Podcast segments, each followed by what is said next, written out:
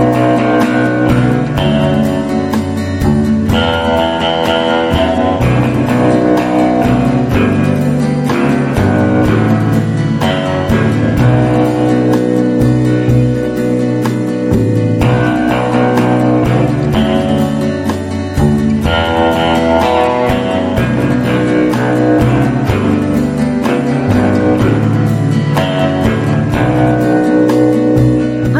welcome to Outlaws to the End. This is the official It's Sometimes podcast of the Outlaw Gamers Society, and I am your host, Brent Adams, joined as always by the man on the horse beside me, Mr. Lauren Baumgarten. Lauren. Lauren. Oh, I was waiting. You, you, where's the throw to me? That's It's your been a- cue. That's the It's throw. been, it's been a while. It's, It we're, has we're, been. we're rusty. Just yeah, we're something.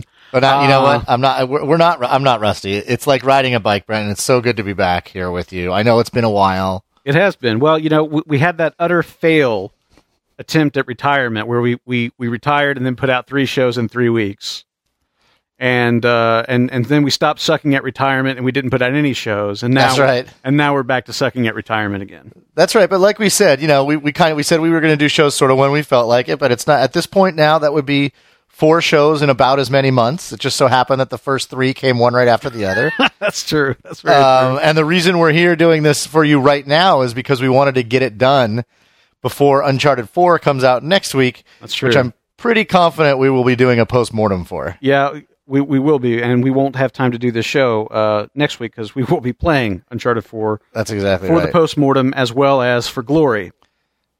for the glory of Valhalla. And then after that, Brent, E3? we haven't talked about It. We've talked about it just a little bit, but I'm guessing we will do something about E E3. Yeah, I- I'd, I'd be very surprised if we didn't do some E3 coverage, especially considering the fact that there are so many interesting things that we're probably going to see at this year's Oh, E3. don't do it. Don't don't tease Um, me. Don't tease me. Rumors are, rumors are that Ah. Red Dead 2, and of course, you know, I'd I'd still be happy with like a you know just a version of Red Dead for you know like a remaster for the current gen consoles. Or the PC Or even the better, PC so the you PC know you would can be have it even forever. better. The PC would be even better. Um, but uh, anyway, there's lots and lots of stuff to uh, that, that we that we could be talking about. But um, I guess w- what we're really here to talk about is sort of what we've been playing. And for me, that's Tom Clancy's The Division, and for Lauren, that's VR. That's Oculus Rift stuff. Yep. So this is going to be kind of a what we're playing show, and it'll kind of you know divide along those lines. So, Lauren, you want to start with the division? Does that sound uh, good to you? Yeah, let's. I'm because I'm really curious, and you, we we actually talked about we, we were considering talking about this a, a little while ago, and we, we decided to hold off until I got the Rift so we could sort of do them together. But uh, Yes, I've really been curious. I, I looked today at the website, and I believe it was Outlaw Gamers Play the Division number 44. Yeah, today was 44. Um, we've been, um, I mean, we've been playing this game almost every every day for the last for the last. Uh, let's see, when it when did it come out? Uh, back on like the 8th of March. So it's been Right. just about two months now. Yeah, so. I mean, I I heard the game is not very good. I'm just kidding. I'm totally kidding. I'm totally- well, I I'm mean, kidding. honestly, I mean, it, it depends on what yardstick you use. But if technical soundness is the measure by by which you're going to mark, it ain't that good. Um, yeah, so uh, so I have of all sorts of questions, man. Because so I watched you do one of the streams I watched, and I hopped on and t- chatted with you guys a little Yeah, bit, yeah. and I, I was very close to getting the game, even though because I'm a sucker that way. But I, I honestly, and this was this was probably I don't know, maybe I don't even remember, but but it was fairly early, like maybe two or three weeks in. Yeah. Um, and and a big reason I didn't buy the game, honestly, is because I thought I don't think they're going to be playing very long. Like you had already been playing it long enough that that you were into it and you understood it. Yeah. And I, I just was afraid that I was going to buy it and you guys wouldn't play it, and, and of course I was wrong. So so tell me first of all, I'm curious. Like I, I've read a lot of stuff about issues with the game, which I'm sure you'll talk about in terms of uh, loot or level balancing or hacks certainly. and um, but uh, first and foremost, what is it that's kept you playing for two months? So I think it's a combination of of who I'm playing with, uh, which you know typically uh, I play with uh, Christoph Fatui, Krister Lindqvist, and then uh, and then Lance Latham, and we've also played quite a bit with uh, with Ian, who is Alexander Arts on the site. Yep. Uh, although actually we haven't we haven't heard from Ian uh, in a, in a couple of weeks. Actually, hopefully hopefully he's doing okay. Um, but we we played quite quite a bit with Ian, and we've also played uh, recently with uh, with Neil and uh, and Alexis a little bit as well. But um, and then and like Neil, he's played quite a bit with uh, with Alexis and uh, Randy Marshbeer and, and Ian. You know, so there's there's there's a few people that are all you know that have all kind of played the game. But um, but anyway, that core group, I don't know. Like we've we've ju- we're just into it enough, and the thing that the thing about the game that's kind of interesting is that there is there's certainly problems. We can talk about specifics. There are certainly problems with the game, but there are also things about the game that are really really fun. And at its core, the combination of the the kind of um, light lightly tactical cover based shooter in conjunction with the um, the sort of loot and shoot kind of MMO mechanics is a good combination.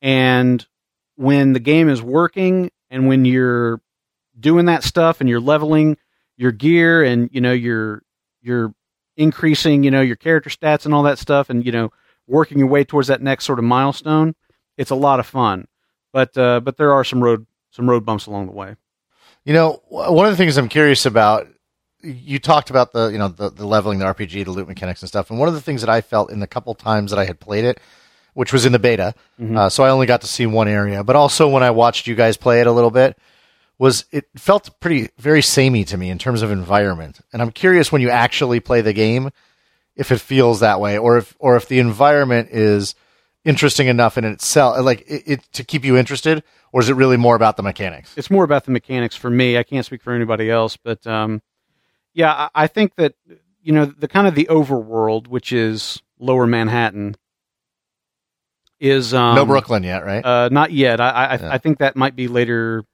That might be one of the expansions that's happening. You know, later in the summer. Okay. Uh, I can't remember for sure, but uh, in any case, uh, the game world as it exists right now, I mean, just you know, running through endless streets covered in snow, trash, dead bodies, and abandoned cars, it does all it does all tend to blend together. Now, having said that, once you start getting into the mission areas and some of the encounter areas and things like that, those levels or those parts of the world have been designed with uh, you know a bit more a bit more forethought, and uh, so those do tend to get interesting. And and you know, so like I think you and I played the mission, uh, you know, for like the Madison Square Madison Garden. Square Garden. Yep. Uh, we did that one, and I, I, that's pretty indicative. I mean, like you know, once you go inside some of these places, once you go inside some of these environments, you know, it, it's it's really a whole other thing. And so the the game doesn't suffer from that too much because we don't tend to run the streets a lot. We tend to fast travel from where we are to the mission, and then we're playing the mission, and then we're fast traveling back. Me- meaning when you're playing the mission, you're indoors usually, Uh, Or it, no? it, varies. I mean, some I missions gotcha. are indoors, some aren't. but you you're know. not just you're not just running the streets. No, no, uh, not not typically. I, Now we're talking. Are we talking about? So there's the there's the um and forget there's the dark zone. Yeah, the dark Right. zone is uh, you, you know like that's like kind of in the middle of the map, like you saw in the beta, and, And that's the free like free area PvP where you can be killed and well, that's what's interesting about it. It's both PVE and PvP, and that's what kind of gives it that sort of psychological DayZ kind of flavor, where you don't know what the other people are going to do. Like it, I, I did a guest spot on uh, on uh, John Carter's uh, Hardly Casual podcast recently. We were talking about that, and he was saying, couldn't they just like lose the NPCs and just have it be player versus player? And if they did that, it would just be basically like a big death match sort of thing. But Right. by having NPCs and there are there are landmarks inside there where you're going to find NPCs. You'll you'll find NPCs at random on the streets, but they'll be higher level and tougher. There's a very good chance you're going to have a named boss who are like you know like the the big elites uh, in the game.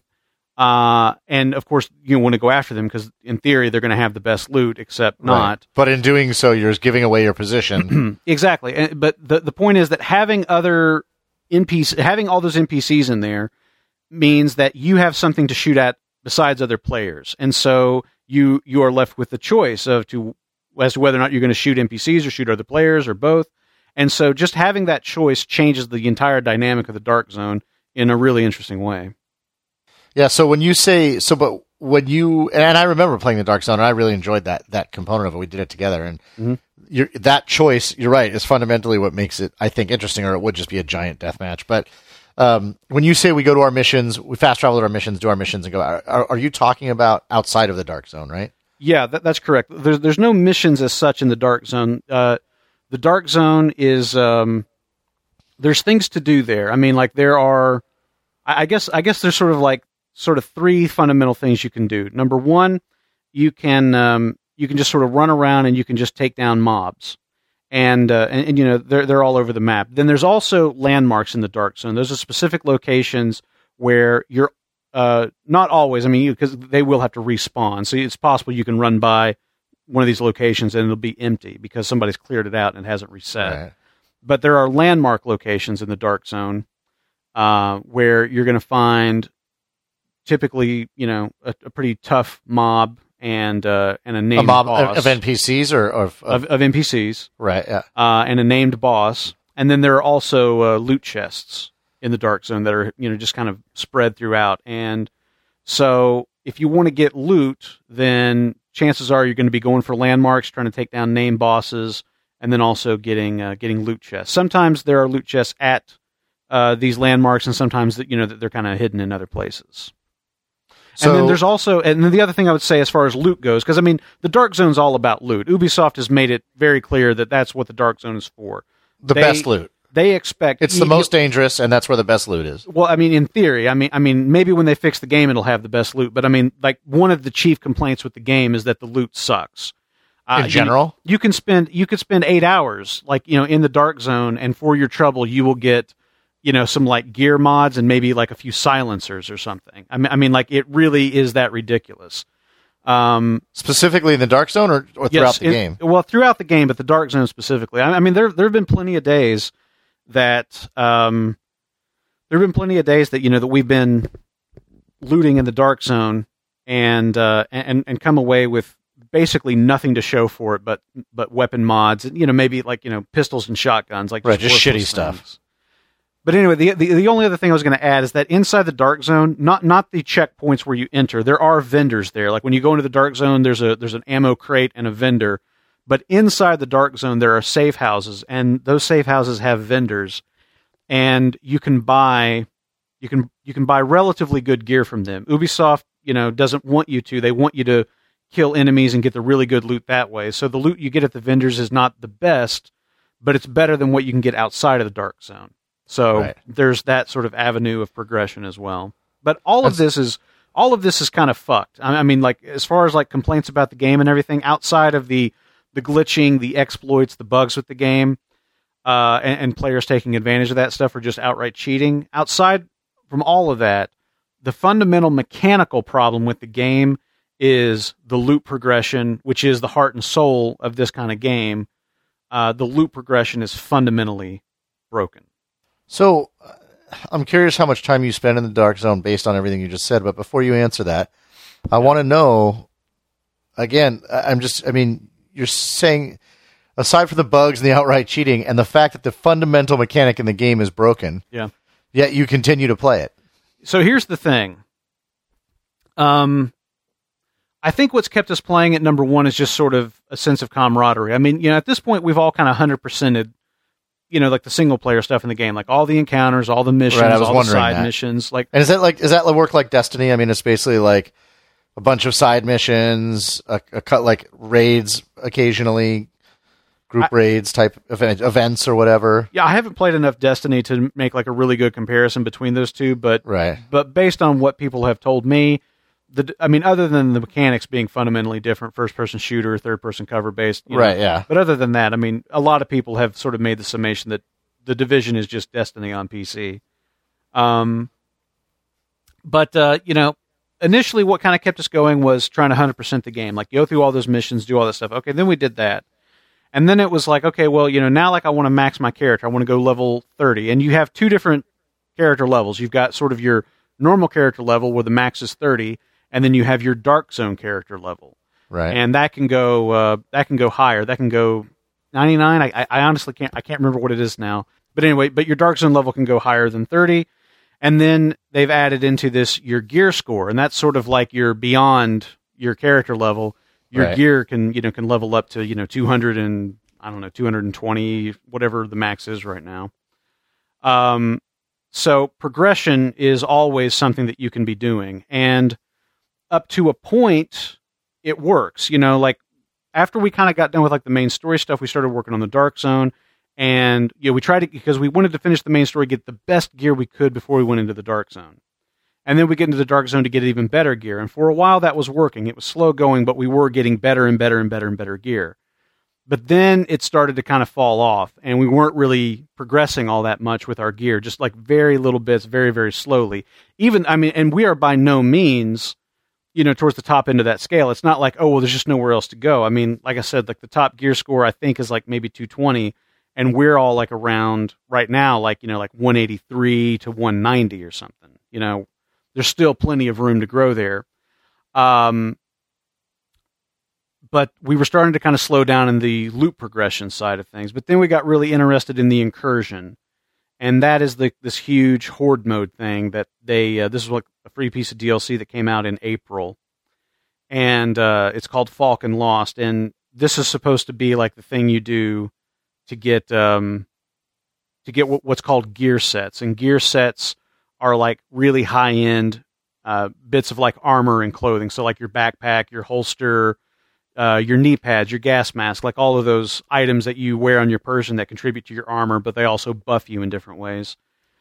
Gear sets uh, are are named pieces of gear that you can wear, and there's like four different types. There's like tactician, sentry, striker, and nomad.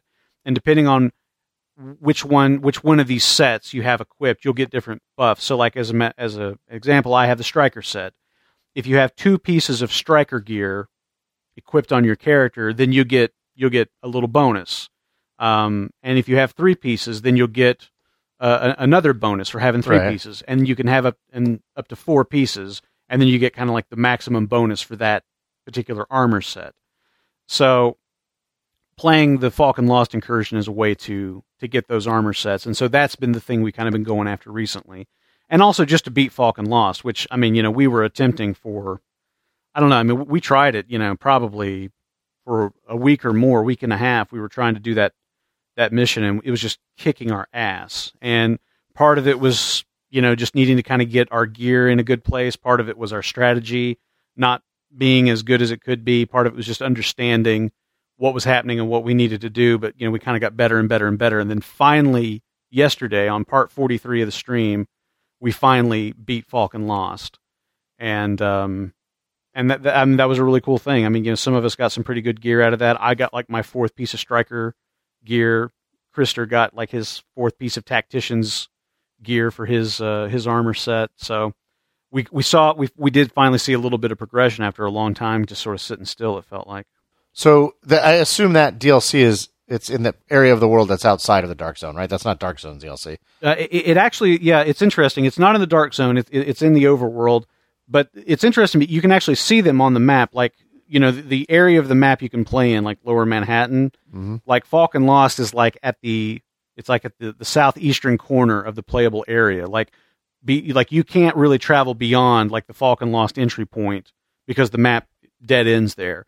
And it's the same thing with the, the DLC. I can't remember the name of it, but uh, the next piece of DLC, the next incursion, which is coming out uh, this month, uh, that's already on the map. Like you can already see like you know where the entry point's going to be, and it's like you know like up on the north side at the very edge of the map. So it's interesting, sort of geographically, how these things slowly kind of begin to open up the map to you know to larger areas that weren't accessible prior. You know, one of the interesting I was thinking about when you were talking about the progression in the Dark Zone and how the loot is shitty. I was I was thinking about you kind of run into a problem if they if they increase the quality of the loot and allow you to progress faster. At some point, correct me if you think I'm wrong, unless there's uh, they've accounted for this, but at some point, if everybody's gear is so good, you're almost cutting cutting out the um uh the new player base. But I guess that happens in things like Battlefield and that sort of thing too. I'm just thinking like if you were all got to 220 really quickly, Yeah. it sort of becomes very averse to new players going into the dark zone. Well, here's what they've done for that. They, they, they've they've kind of attempted to address that insofar as like the gear score goes. So like, um, there is there's a a tier of the dark zone, and if you are below a gear score of 160, so like when you're starting out, let's say you'd be like I don't know, let's say like 140 or something like that. So you go into the dark zone, and you're going to be in that tier, which means the maximum gear level that you're going to see on any other player is going to be 160. Oh, interesting. So they kind of do these they do these brackets to to try to kind of keep smart. that thing fair. It's smart, except that the next bracket is 161 to whatever the maximum gear score is. You know, Oh. so there's only Right. two tiers. There's like Right. noob and then everyone else. And so like for us, that was really frustrating. You know, because we'd be in there like at a gear score of like, you know, uh, one, you know, let's say like 170, and we're playing against people that have like a gear score of like 220. 220, right? Yeah. And they're just murdering us. but even to do anything, I mean, you, game, you have games like Battlefield or Call of Duty or whatever, the multiplayer, and you're just It's always a challenge. You know, the you are you're just screwed. You start out new, and it's just and you just get killed. right. But yeah. that's one of the things, and I, I guess the thing that I want to say is that like a lot of the problems we haven't really even talked about all of them, but because we haven't even talked about like the glitching and the exploiting, which is or, or the cheating, which has been huge. But yeah. um, What's going on with that? I want to know. well, uh, they've got a major problem with it. Uh, is is what's Sp- going on with all of those things. I mean, a lot All of people those cheating. things. There's there's there's exploits like there's things that are fucked up in the game. That Can you give me a for instance? Yeah, so one of the one of the uh, the skills in the game is a bit of uh, portable cover that you deploy. Like you kind of like, you know, you just sort of like whisk out this plate from nowhere and you toss it in front of you, and it sort of like unfolds into like this shield stuck in the ground, and you can get in cover behind it. And um, people discovered that they could uh, they could hack through walls with this thing. They could like stand up against a wall and like deploy this. The shield actually deploys on the other side of the wall, and then you go into cover, and it pulls you through the wall and allows you to access areas of the map you're not supposed to be able to get to. Right. And so people were using that to like farm named bosses and things like that to get to uh you know, to, to just get like really good loot really really quickly. So those like there's exploits, there's things like that that are occurring uh that have been problematic just in terms of an unequal playing field like you know people being able to get the best loot really really quickly Right. there's other bugs like there was one um and I, I guess this is fixed at this point but uh, there was one that they had where um there was some sort of uh there was some sort of like skill or, or talent that you could have like on a weapon where it would um it would increase your uh, it would increase your DPS uh like while you were using a skill or something like that. And if you uh people discovered that you could like hack this thing by like constantly like like basically activate the talent or whatever and then like constantly switch weapons and it would just keep increasing your damage like up to the point where you were going to do like let's say like a million like a million DPS and so like one you could like one shot a tank Right. you know with a rifle or something like that it was just uh and I think I think they've I think they addressed that in the 1.1 update but uh, okay so there's like those kinds of sort of just like exploiting like the game code Right. and then there's just like flat out cheaters, like people running cheat engines and right. and doing things that Aim way. bots and whatever. Yeah. So we actually had an interesting experience in the dark zone on one of the streams where we were uh, we were trying to extract some loot, and all of a sudden there's another player there and he's attacking us, and there's four of us, and generally speaking, if there's one person taking on a group of four. They've got to have some kind of ace in the hole because under on an even playing field, there's no way they take us. Right. So anyway, this one person shows up and attacks us. We start shooting, and then he just vanishes, just disappears. And we were like, "Wow, that was strange." And we were talking like, "Do you think that was a cheater? Was was it server lag? You know what, what happened?" So anyway, we finish the extraction. It's up on top of this building. We come down to the street level, and bam, we're getting attacked again. Different player, different name, but the exact same thing. Like he, like I think he attacked maybe like Lance. Like somebody went down, and I dove for cover, and like you know came out and just like started unloading a magazine into him. And after about after I was about halfway down, he just vanished like right in front of me.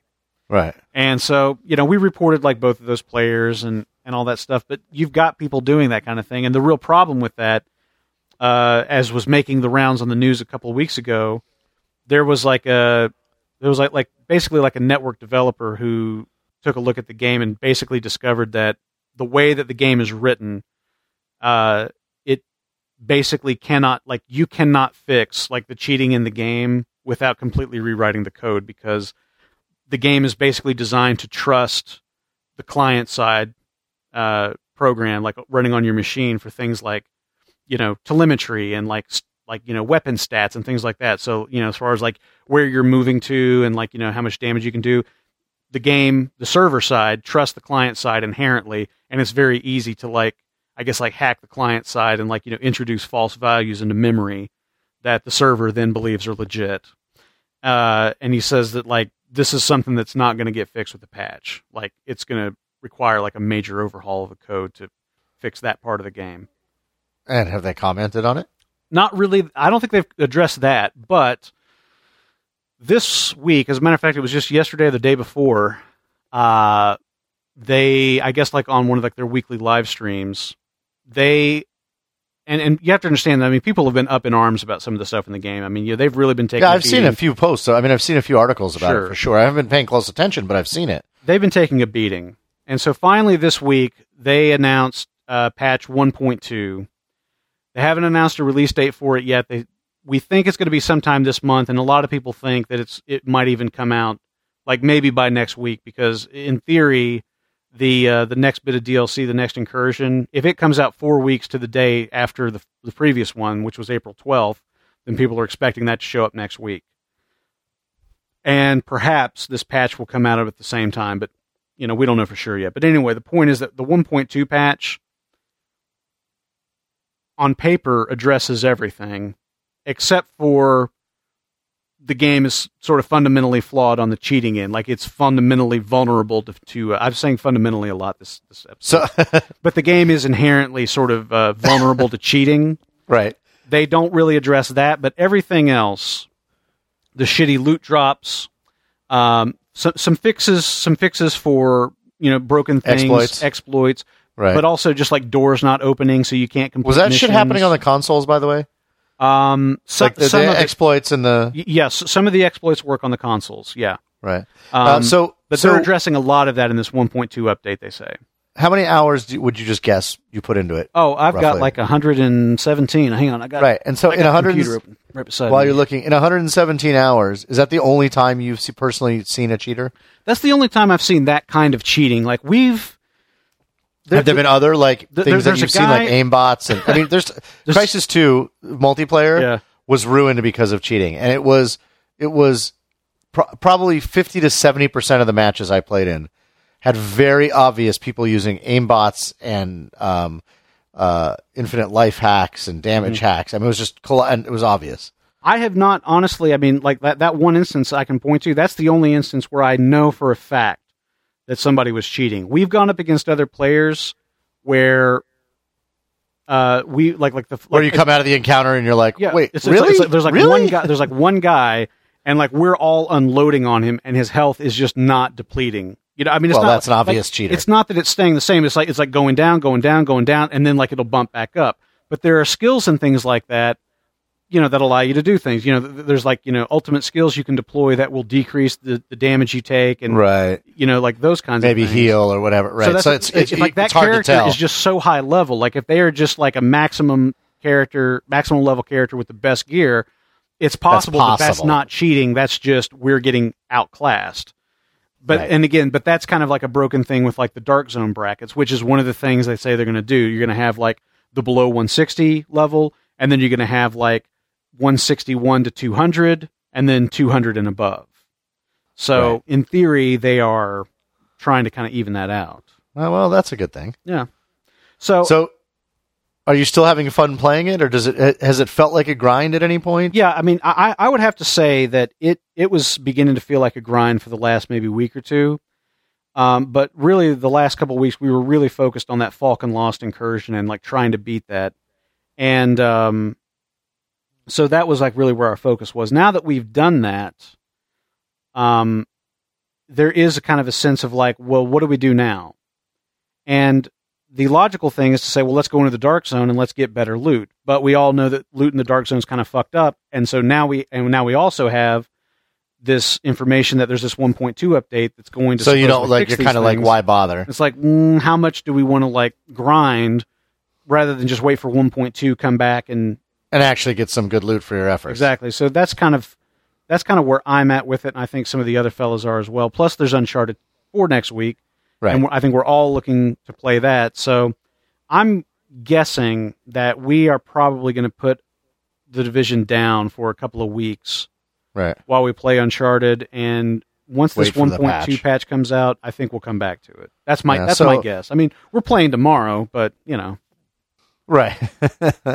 um, now I haven't, you know, I haven't asked you at all, Brent, and for a reason. Uh, I haven't asked you at all about the story, and and I. There's a and the story? reason, right? The reason is I'm assuming that that the story, the dialogue, the that that whole piece of it just is essentially meaningless in the game. it is in multiplayer. Experience-wise? it is in multiplayer. Although Ian, well, certainly, but Ian I mean, said was, that he played some of it solo, and he said that he he actually found it pretty good. He said that as a solo experience, like Oh, when you say multiplayer, you mean you mean you guys playing co-op, but even in the overworld, it it, Yeah. it becomes irrelevant. But if you played the, the uh, overworld, is that what you called it? uh, wh- whatever. I mean, I don't know what they call it, but, Right. You know, so so but, but in the overworld, world. if you played it alone, you might care about it. yeah, that that's what that's what Ian's uh, feeling was. He, he felt like playing solo, you know, because obviously you're playing with friends, you're talking, you're not paying attention to the dialogue. You're like skip cutscene, skips cutscene, you know. Yeah, Um, right. And you can play the entire game co-op, you know, with with as many as four people. But um, There are definitely games that I've played co-op Mhm. where we sit there and watch the cutscenes together and quietly. And this was you know, not one of them. Right. Yeah. I, I have not been impressed by anything the game has done in terms of story, but I have not played any of it solo either. Uh, Maybe if I re-rolled a character and started over, maybe I'd feel differently. But Ian Ian thought that it was not bad single player, but that that would that would be the caveat I'd put on is that if you want to get anything out of the story, either you have to have a group of friends that are really committed to that, or play it by yourself. Right. Um, uh, all right. So what do you what what else have I missed? I mean, it's the, the conversation's been all about mechanics, which is essentially what the game is all about, and about playing together. Mhm. Um, there wasn't. I didn't. I didn't feel like, and you confirmed that, like story wise, you know, much. music. Those aren't the kind of things we're talking about about this game. No. Um, is there anything you know that I missed that that uh, you want to talk about? the things that are really good about it, uh, I think, are the the the the cover the cover mechanics and sort of like the tactical side of things. Like this is a game where you're talking about like you have the guy who's on the iPad playing, and you're. I you're wish I wish we you're- had that. Yeah. um, I, I wish that the game sort of existed in that form today, or maybe it will eventually. I don't know, but um, the thing that I love about this game is before we go into, you know, like a mission or something like that that we're going to do, something that like on challenging that's actually going to be a little bit tough. I love the fact that we take a second and say, okay, so like Fatui and I are going to go here and we're going to be in this position and we're going to be firing on them. And then like Lance, you and Krister, you guys like go over here and we'll kind of have them like in an L-shaped ambush. And like as those guys come out, like we'll we'll try to you know flank them from our position, then we'll funnel them towards you guys, and you guys flank them. You know, like we talk about like tactics and strategy, like where we're going to be, what we're going to be doing, and the amount of teamwork that the game rewards, that the game sort of incentivizes and rewards, as far as like how you have your character specked out and the different things that you can do. So like right now, like I'm really like so you, your specs are DPS Co- as an example. Like I'm right. just so you guys are running complementary yeah uh, soldiers. Exactly. And like Krister's like he's like our he's like our heal guy. And you know, Fatui like it, it, he kind of ends up being a tank. We don't know why, but for some reason like Fatui's a bullet magnet. Like enemies love to shoot at him. I'm that way. And- I'm, I'm always the meat shield. Right. But uh, Fatui like like he's like he's really big like on his sniper rifle. Like he's got a sniper rifle with like all these like you know he's be buffed like his critical hit chance and his critical hit damage where he can do like ridiculous amounts of damage like on a headshot with a critical hit. And so, you know, each of us like, you know, kind of has like, you know, this thing and like Lance and I both tend to like kind of share like crowd control duties, uh, using like flashbangs and things like that to like slow down mobs as they're rushing us so that we can pick them off. And, you know, just coordinate like, like things that you do in MMOs, like where you have to kind of, you have to focus your fire. Like you got to like, cause you can't just like all take a guy and, and shoot him and bring him down. Like you've all got to be shooting, like at least two or three of you got to be shooting the same guy if you want to have a hope of dropping them before they they get to you and just start routing you. And so like, you know, marking targets or like, you know, calling out things like, okay, let's take out, you know, let's prioritize taking out the grenadiers and then let's work on the snipers and then we'll start working on the foot soldiers. And I love that this game has that sort of level of tactical uh, mechanic built into it. That really, really appeals to me. And the teamwork that we end up utilizing to to do missions and things is awesome. I mean, those parts of the game, just like those fundamental mechanics of cover, you know, firing, reloading, return fire, trying to like overlap, you know, so that like I'm firing while Fett uh, is uh, reloading, and then his magazine drains, and you know I've got a fresh, you know, just like those kinds of things. That stuff is awesome about the game. It really, really is rewarding, and it's good enough that we keep coming back despite all these problems. That that that stuff. I mean, I I don't mean to be you know silly, but that stuff is kind of magical. I mean, I love playing.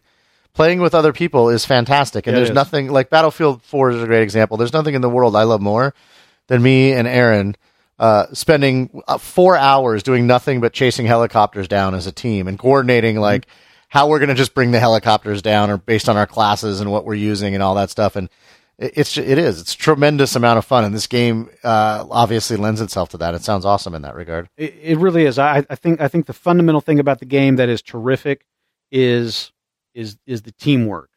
The the teamwork stuff that you can get out of this game is fantastic. And you know, like our our our, our successful run on Falcon Lost yesterday. I mean, after trying so many times and finally getting in getting to the end of that, and it was because we were like really focused and coordinated. And saying like, okay, you know, I'm going here. You know, you go and turn off this turret while I run and plant these explosives. And it was just, it was fantastic. That that part of the game is brilliant and uh, and really really fun. And if they can get some of these other things fixed, I think the game could have legs. Oh, it's already got legs for you to a point. You put put 120 hours into it. That's true, I have, but uh, you know, I might be I might be in the minority. There's plenty of people that have left at this point. Uh, all right, so before we switch over to the Rift, Yeah. anything else? No, I mean Did I leave anything out? that that's it. I mean, I, I've been playing that and nothing else. I really actually need to get back and finish uh, XCOM 2. I've still got the last mission of XCOM 2 that I haven't gotten to, but I mean, I, I have like two and a half hours or so a day to game. And ever since the division came out, my two and a half hours have, have been, been going to that. have been spent. Have you with the seen guys uh, Have you seen that game. Alienation on uh, PS4? No, The guy, the twin stick shooter from uh, um, the guys at Housemarque that did um, Dead Nation. Mhm. how is it? Uh, I haven't played it yet, but it looks like tons of fun. I was thinking that would be a g- good thing for us to play together too. Oh, we should try it. Uh, if I ever play another game outside of VR, that is. Well, there is that, of course. And before we fully transition over and talk about Yes. VR, the last thing that I just want to say about uh, uh, about the division, the thing about the division that has been so awesome is that it has also, I think, been an opportunity for the outlaw gamers and and our amazing community to kind of shine. Because of course, you know, there's tons of people from the site that you know come into the chat and you know are watching us play. Esteban's usually there, uh, you know, kicking us in the balls and laughing at us when we get shot in the face. But um, like you know, I'm in I'm in the states. I'm in the Eastern time zone. Of course, I'm on third shift hours, and you know, so it's kind of a, like I'm usually getting up in the afternoon to play this thing. Fatui's in Denmark. Krister's in Sweden. Lance lives in Japan. And so, like, Lance is getting up at like four o'clock in the morning to play. Krister and Fatui are staying up until like 11 o'clock at night. And I'm basically waking up uh, after usually six or seven hours of sleep. I'm getting up earlier than I normally would to try to play this. Like, it really is kind of interesting what a uh, what a miraculous thing it is that like these four people in these four different parts of the world have managed to you know find like that two and a half hour gap that we can actually play together it's it's actually quite remarkable in that sense. That's awesome. so anyway that's the last that's just the last thing i wanted to say is that uh, it, it, has been a lot of fun actually playing with those guys. It- it- like i told you uh, not too long ago i haven't had that i haven't had that much experience being able to play games with our audience. It's just because of like my schedule and everything i just haven't Yeah. had the same free time other people usually do uh, it, it's been a problem for you and i trying to find free time to play together Yeah.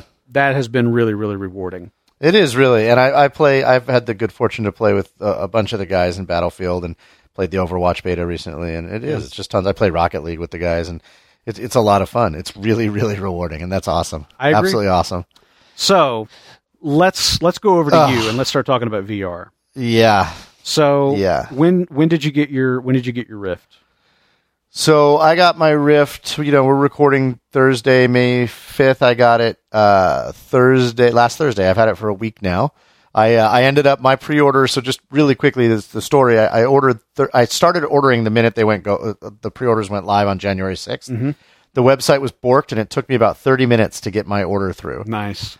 30 minutes uh, got me the the Rift released quote unquote on March 28th. I'm sure everybody's read about the shipping shit. Oh, yeah. we can talk about it, but we don't really need to. But um, my initial ship date was sometime in April. My order got bumped to May 23rd to June 2nd, between a shipping window of May 23rd to June 2nd. Okay. Um, So uh, that 30 minutes cost you quite a bit of time. a lot of time, a lot of time. Um, the months actually, and then uh, on April 22nd, which was a Friday, I, I've been reading Reddit daily since uh, before March 28th. Oculus, the Oculus subreddit, and um, somebody posted about the bundles uh, at Best Buy and uh, the PC bundles, which are fifteen hundred dollars, uh, and Best Buy has a, a re- return policy where they'll refund the entire cost of the PC. Uh, and many people actually were just able to cancel the PC. They weren't selling the Rift on its own, They were just you could- getting these bundles and returning the PCs. which is what I did. I got a bundle and then returned the PC and canceled my pre-order with Oculus. yeah. Um, a lot of people were able to actually order the bundle and just cancel the PC online in their order cart in their order after ordering, So they only ever got the.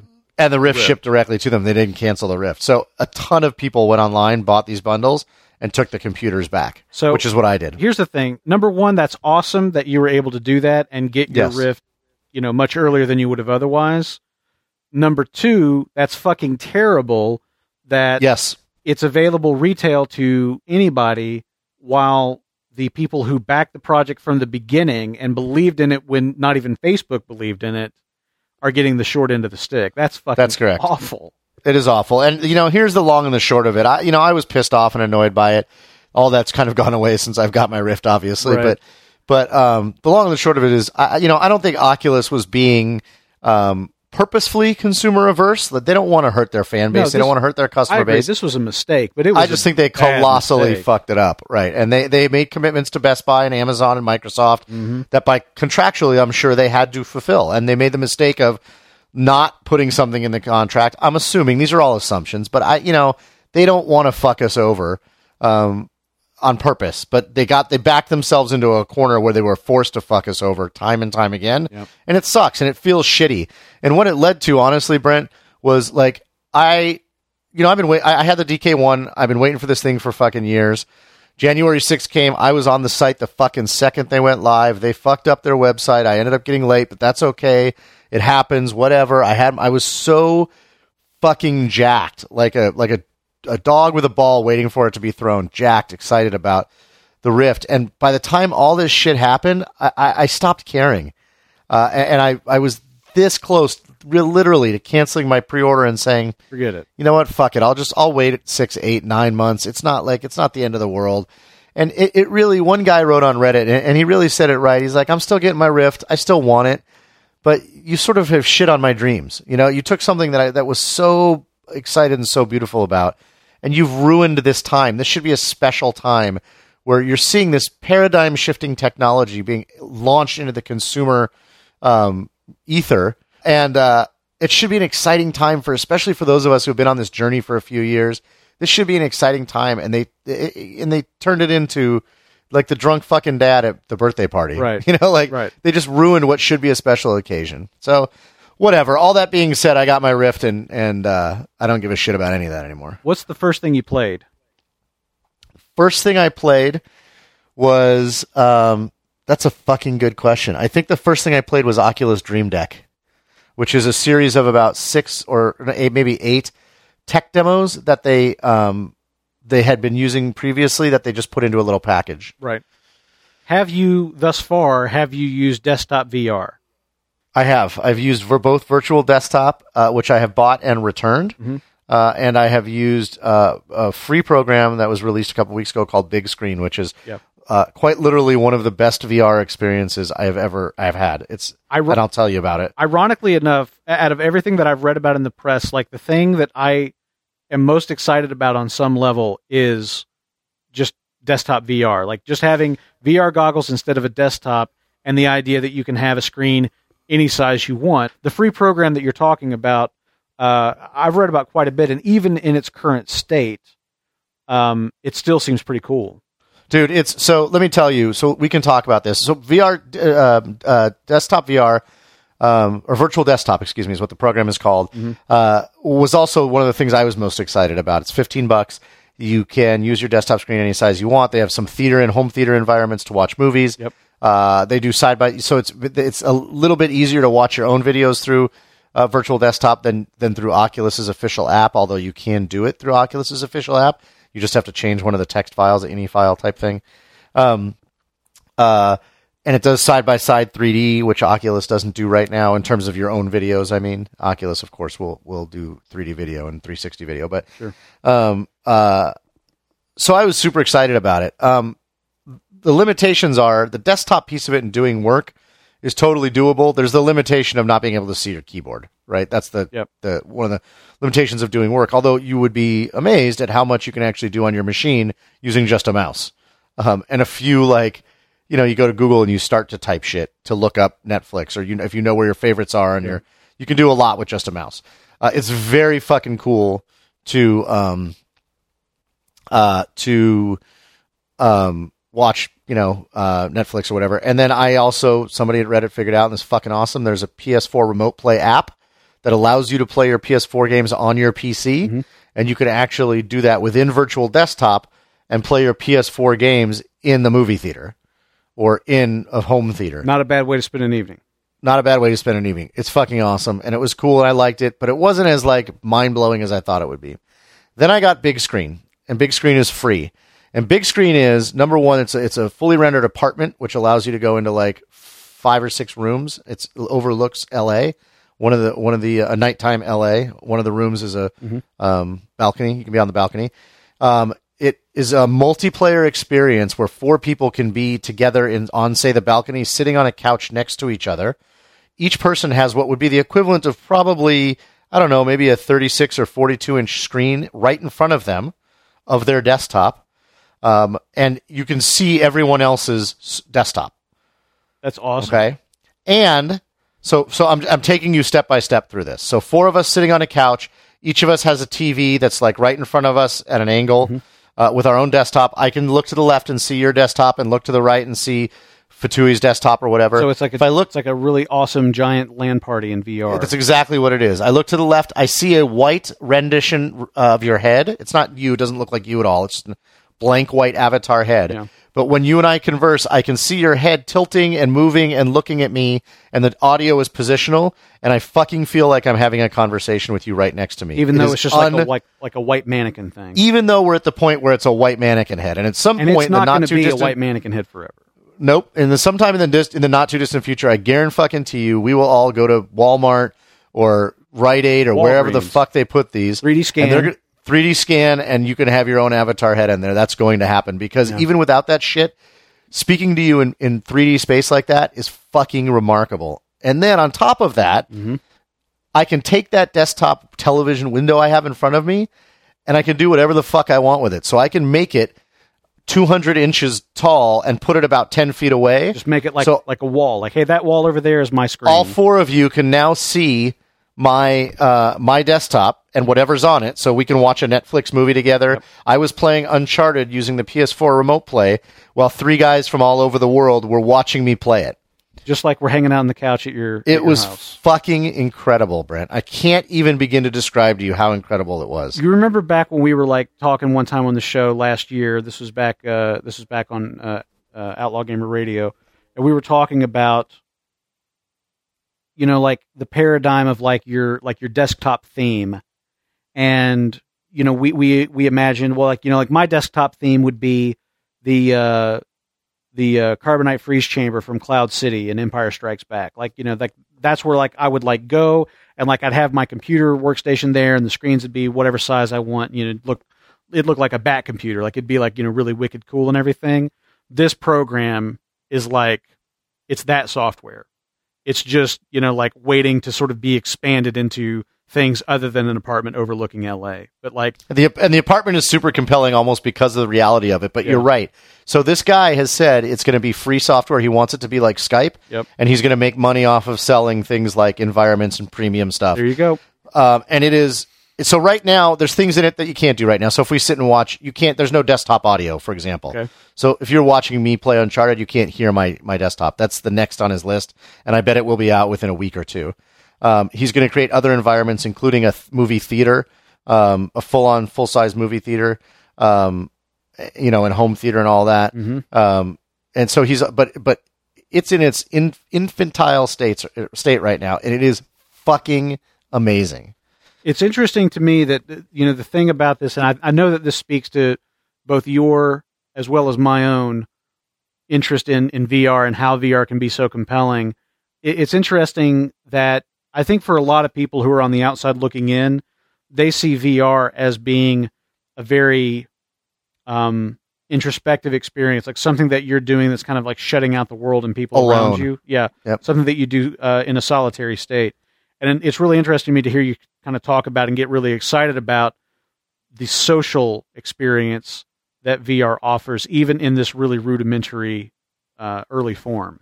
It's insane, and it will. I mean, it will take people who uh, make that argument, and it will. It's worrisome, actually, Brent. I mean, it is worrisome because it's so compelling and so real. But let me back up for a second and tell you that. So I, I didn't do that stuff right out of the gate, though. Okay. Uh, and when I want, I do want to back up just a little bit and and um, just tell you the beginning of my experience with it. Because the first night when I went to bed, I, I was wondering, did I spend six hundred dollars and I shouldn't have, and maybe I should sell this. um, That bad, huh? because so the Rift itself is uh, um, is uh, extremely elegant. It, it- it's Apple quality. can you like hold it up and show it to me? Is it right there next to you? uh, yeah, it is right here next to me. I was actually going to start the podcast out by wearing it. Ooh, Um, pretty. I was going to hold the podcast out, start the podcast out by wearing it because it's got an internal microphone. Um, Yeah. It's also got uh, connected earphones, which I'll talk about later, which is a big, big, big deal. It's extremely well designed. You put it on like a hat, so it actually it Oh, yeah, stretches. You put it on the back of your head first and stretch it over. How's the Uh, uh, how's and the there's only a single cable here. Fantastic! It's phenomenal. I mean, it's it is it is um, elegant as all get out. Packaging, every piece of it is screams of being consumer ready. Cool. That being said, Yeah. um, there is a, still a bit of a screen door effect. Uh, you might have people heard people talk about God rays. That does occur in there, and we'll talk a little bit about that. Uh, and the resolution, while it's 10, 1080 by 1200 per eye, which is, you know, almost it's it's essentially 720p ish, uh, but not 1080p. It's still not what we are used to in modern gaming, and, and and it makes sense because I have a 970 that will run something like Battlefield at 60 plus frames a second, like on ultra or super high. Right. Well, you can imagine when I take that same game and I split it into two images, still, uh, and, ha- and have to render it at 90 frames per second, um, at- over over what is the equivalent of 26, 2160 by 2400 or whatever. It's not going to be able to run it at the same resolutions, right? It makes total sense. It's processor But- intense. it is extremely, extremely uh, hardware intense right now. Although with the advent of the new um, uh, chipsets coming out for graphics processing in this this year, uh, that's not going to be the case for long. But but uh, um, I I, th- I think three years and like a like a like a relatively modest gaming PC is going to do really good VR. Yeah, I mean they're saying that the new Pat, they're saying the new Pascal and the new uh, AMD are going to be the equivalent of a 980 Ti at three hundred dollars, uh, which is ridiculous. There you go. All right, like this year. Um, so, uh, so at first I was like, oh, the resolution, you know, I mean, it's it's way better than the DK one, blah blah blah blah. But but I was a little, my expectations were really high, And it came Um, short. And then I started, and- then I got back in the next day, and there's I uh, there's no fucking que- I, if, if I die tomorrow, I I would have been sad had I not had this experience. It is it is singular. It is literally literally Brent, unlike any other media or entertainment experience you that that's out there. It's just it's unbelievable. So I know that uh, I know that you own the Rift. I don't know if you've had the opportunity. I don't think you have. You haven't had the opportunity to experience the Vive No. or like the PlayStation VR at like like an event No. somewhere. Although I've read a like a ludicrous amount, and I can give you yeah. somewhat of an assessment of the differences, but I've not personally done it. Do you do you feel like do you feel that like those those three different VR systems are they all aimed at the same consumer? Are they all doing something fundamentally different? Are they all trying to do the same thing, and some of them are just doing it better than others? W- what is your take right now on on the VR field? No, the, so the the Vive and the Rift are aimed at the su- same consumer, um, and the PSVR is aimed at a different consumer, and, and that's almost entirely about price point and console install base.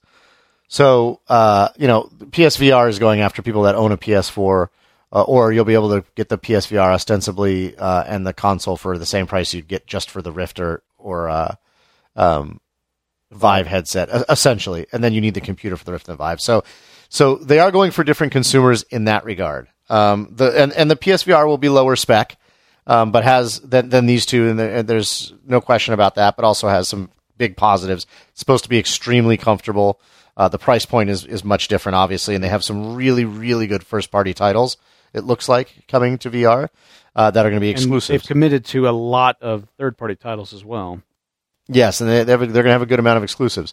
Uh, the Vive and the uh, Rift offer a, a higher end experience, uh, similar to a high end gaming PC versus a console. There's no question about that. Vive and Rift are going after the same consumers, but the difference, the separator now is the motion controls, right, or the hand controls, hand, tracked hand controls. The Vive has them right now. The Rift does not.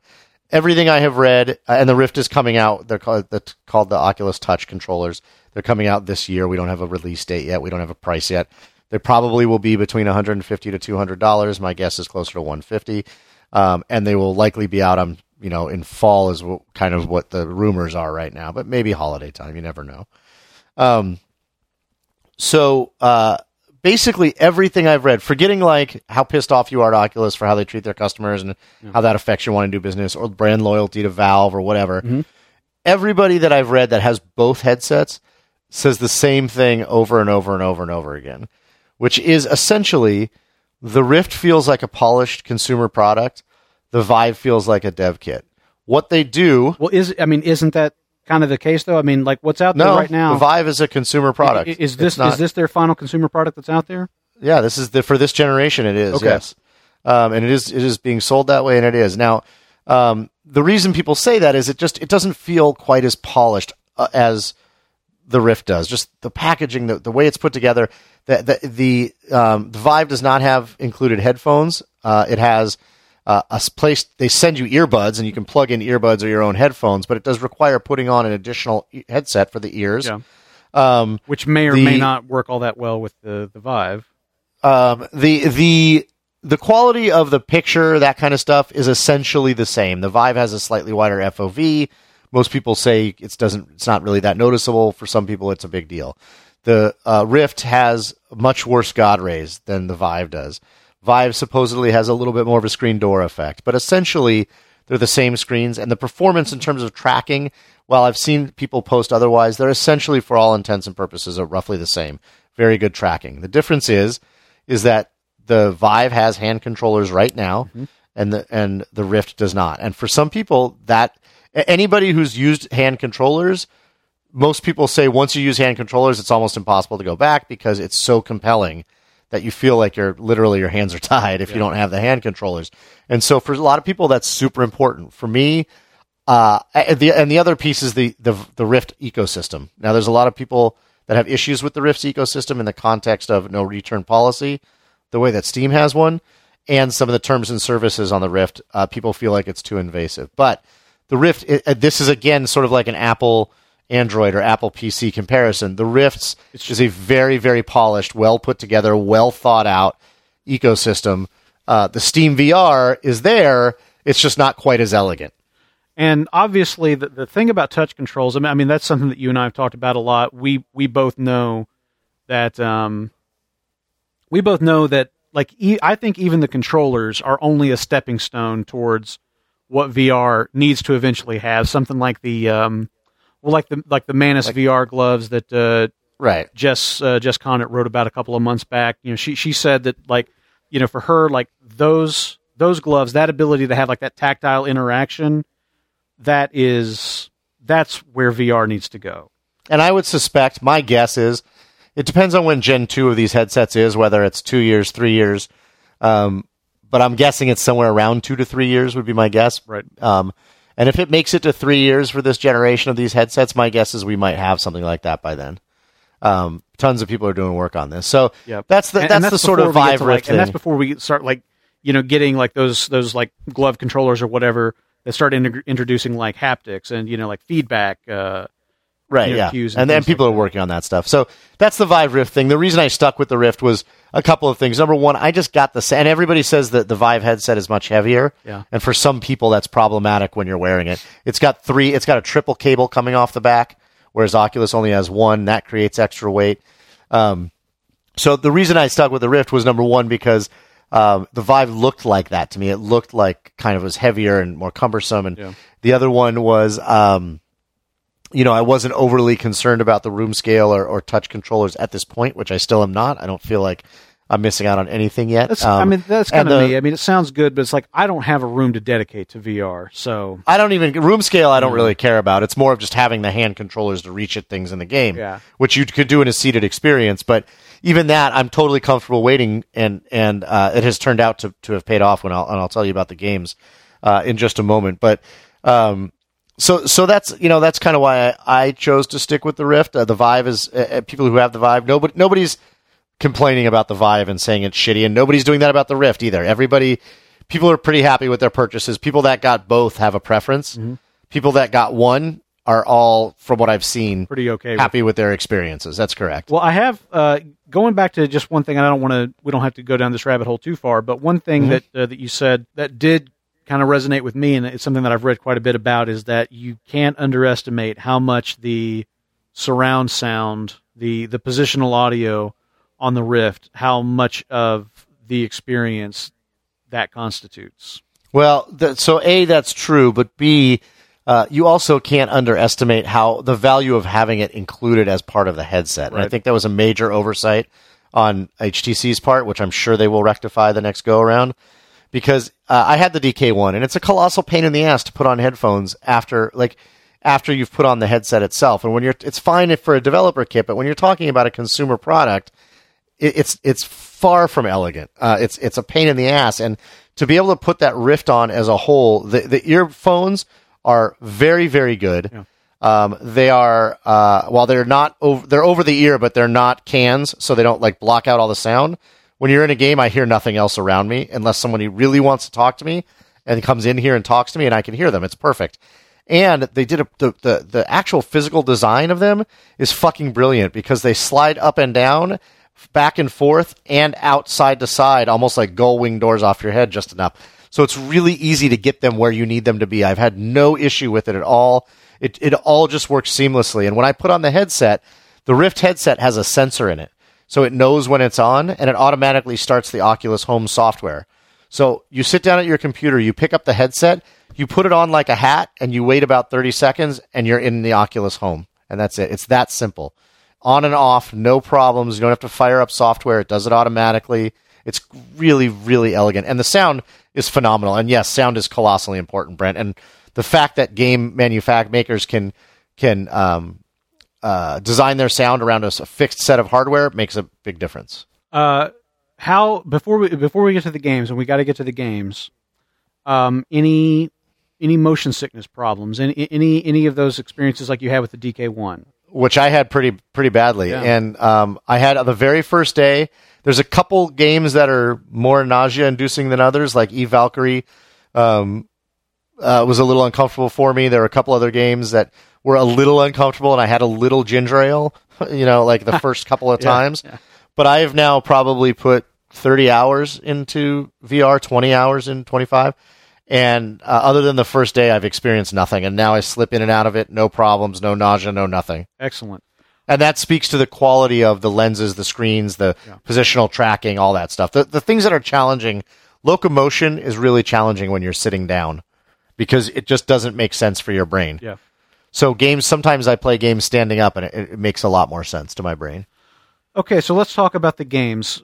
Give me a brief overview of what you played, and then let's talk. Let's talk about uh, a couple of your favorites. Sure. So I played the two games that I got with the pre-order, E Valkyrie, uh, which is from um, uh, CCP, the guys that do Eve, right? Um, uh, Lucky's Tale, which was designed by um, Playful, um, which is the sort of Mario esque game that that came with it also. Uh, and then I've also played Blaze Rush, which is a ten dollar downloadable title that is a like a little mini car racing game. You race little mini cars on a track in front of you. Yeah. Um, I've played Chronos. Um, I've played uh, The Climb. Uh, I've played um, the the Rift itself comes with a game a game ish thing called um, I think it's Farlands Farscape. I can't remember. Um, what else have I played? Uh, well, here, let me just pull up my library. I think that as far as games go, that may be it. Um, oh, Defense Grid Two. Oh, sweet. Defense Grid 2 in VR, which is one of the games I want to, you know, we're not going to talk about all the games, but I want to talk about certain games, and that's one of the games I want to talk about. So, yeah, Defense Grid 2, Blaze Rush, Chronos, a game called Rooms the Unsolvable Puzzle, which is a puzzle game, obviously. Uh, the Climb, Lucky's Tale, Eve Valkyrie, Farlands, uh, and that's it for games. All right, so let's talk about a few of your favorites. Like, like what are what are the titles that have really risen to the top that have taken your time? I can tell you unquestionably, uh, very, very easily, I can tell you this, uh, uh, and in no particular order. Blaze, there, I mean, so Blaze Rush, um, uh, Blaze Rush, The Climb, Defense Grid 2, uh, VR, and Chronos are my favorite games, but Lucky's Tale is also a fantastic game. Um, so Blaze Rush, like I said, it's like you're driving toy cars around. You have uh, pickups where you can shoot at other cars, stuff like that. It is. I, I said the other day, it's kind of like the Rocket League of early VR. Right. It's a ten dollar game.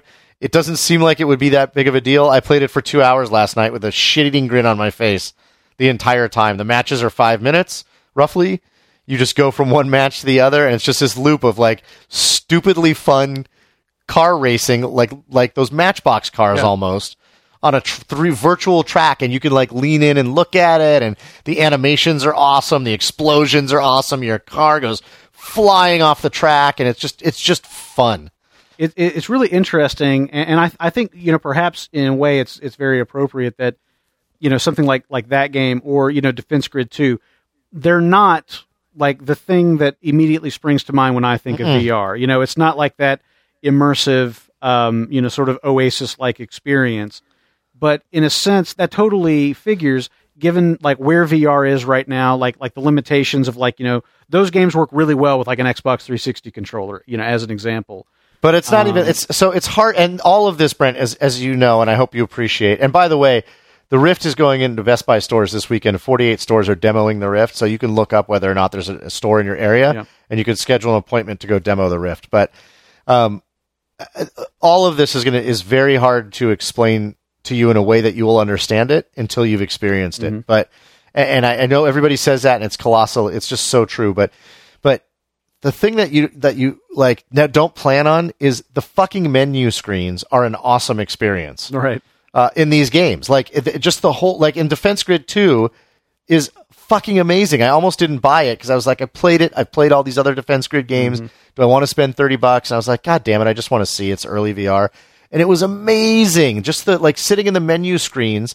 Looking over the defense grid like it's a little mini chess game in front of you, like from Star Trek or Star Wars, and then you can go down to the tower level and you can like zap down to tower level and now you're in the board and all the towers are eight feet tall Right. and you're watching the bugs go in front of you and it's just it's fucking incredible and and you're looking when they when you do that you're down at tower level and and so I don't know if you remember but in Defense Grid 2 uh or in Defense Grid and Defense Grid 2 there's like um, an indicator in the HUD about how many resources you have left. There's an indicator of what kind of troops are there, right?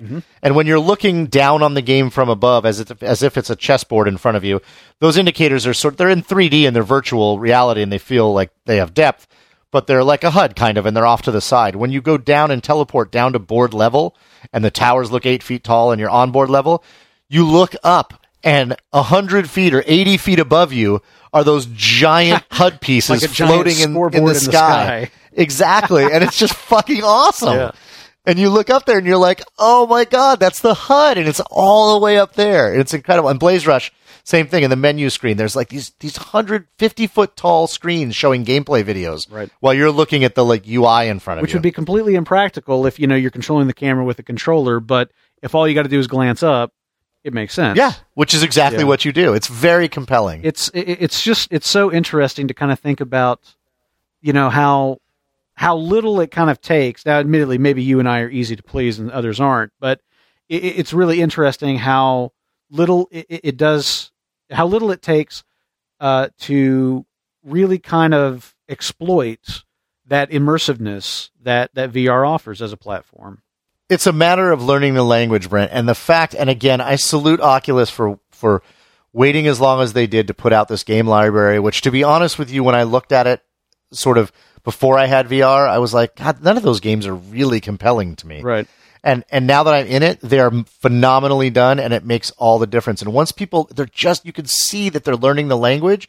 So the other game I really want to tell you about, Brent, is The Climb. Uh, yeah yeah definitely want to hear about that one So 50 bucks, the whole game is like uh, you're a pair of two hands, disembodied hands, and you're climbing up mountains, right? Like rock climbing. There's only three mountains, and so I like many people I was like, "Wow, 50 bucks for a game that has one mechanic and there's only three environments to do it in." And I decided to take the plunge and it is I'm so glad I did, Brent. It is so worth the $50. I can't even tell you. You play the whole game. First of all, the hands are modeled beautifully and they're right in front of you. Uh, and, uh, and, and they, I, I, I thought it'd be weird to play with disembodied hands.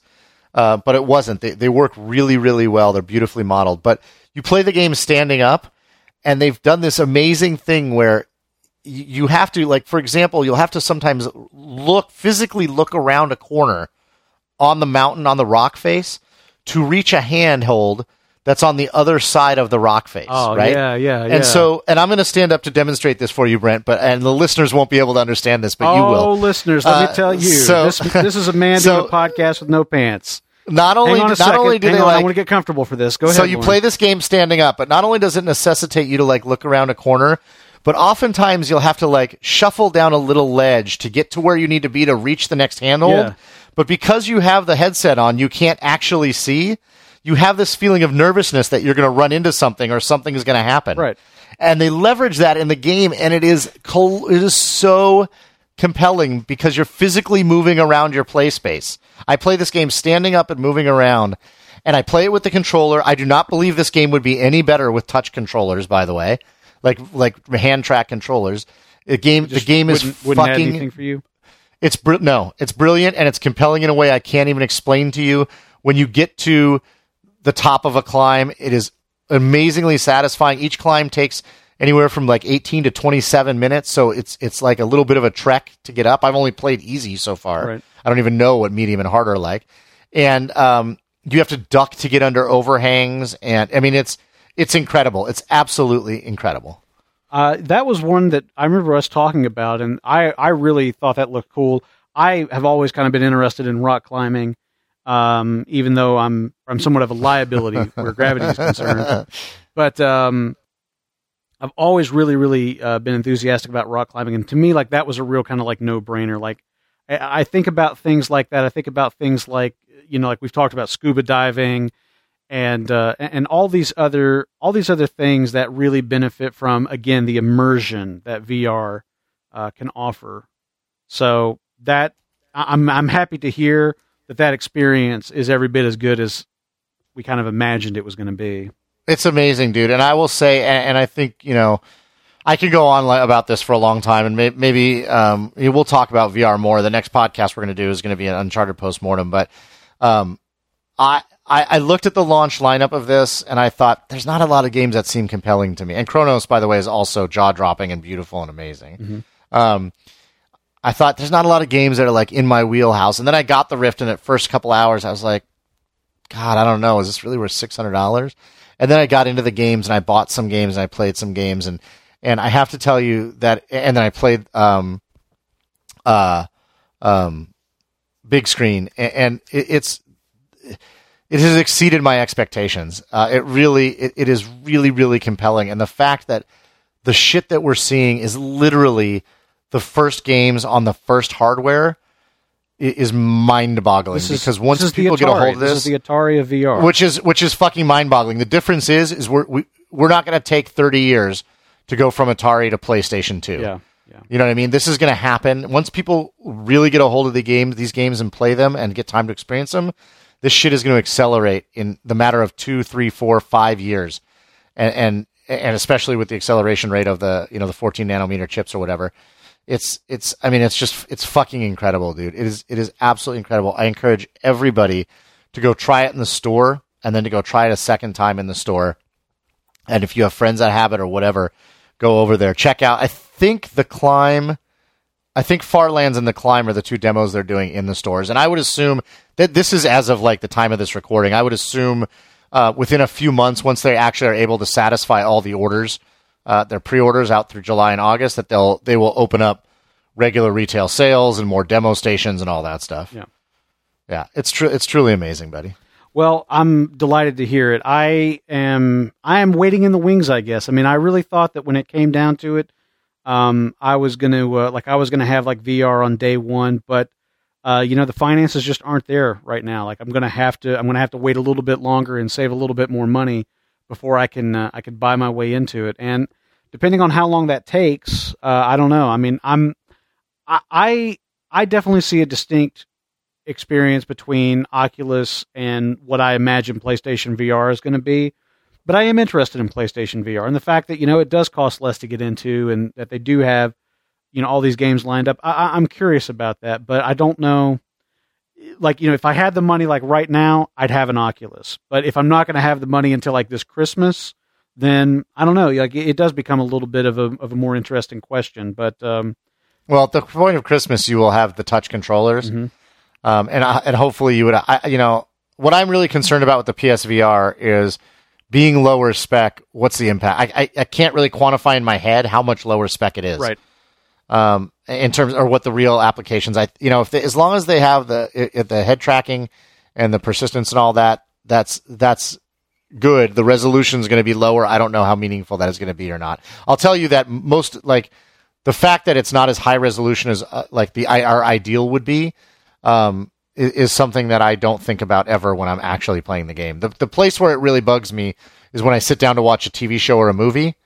That doesn't have the quality of my HD TV, Yeah. and that's the challenging thing. But I'll, I'll be dead honest with you. The thing that's most challenging for me when watching a TV or a movie is that I want to like put my legs on the ottoman because I see an ottoman on in front of me in the virtual world, but I'm sitting at my desk, and it's really it's really uh, a disconnect. Time to bring in a cardboard box and a pillow. I think I'm going to have to. Yep.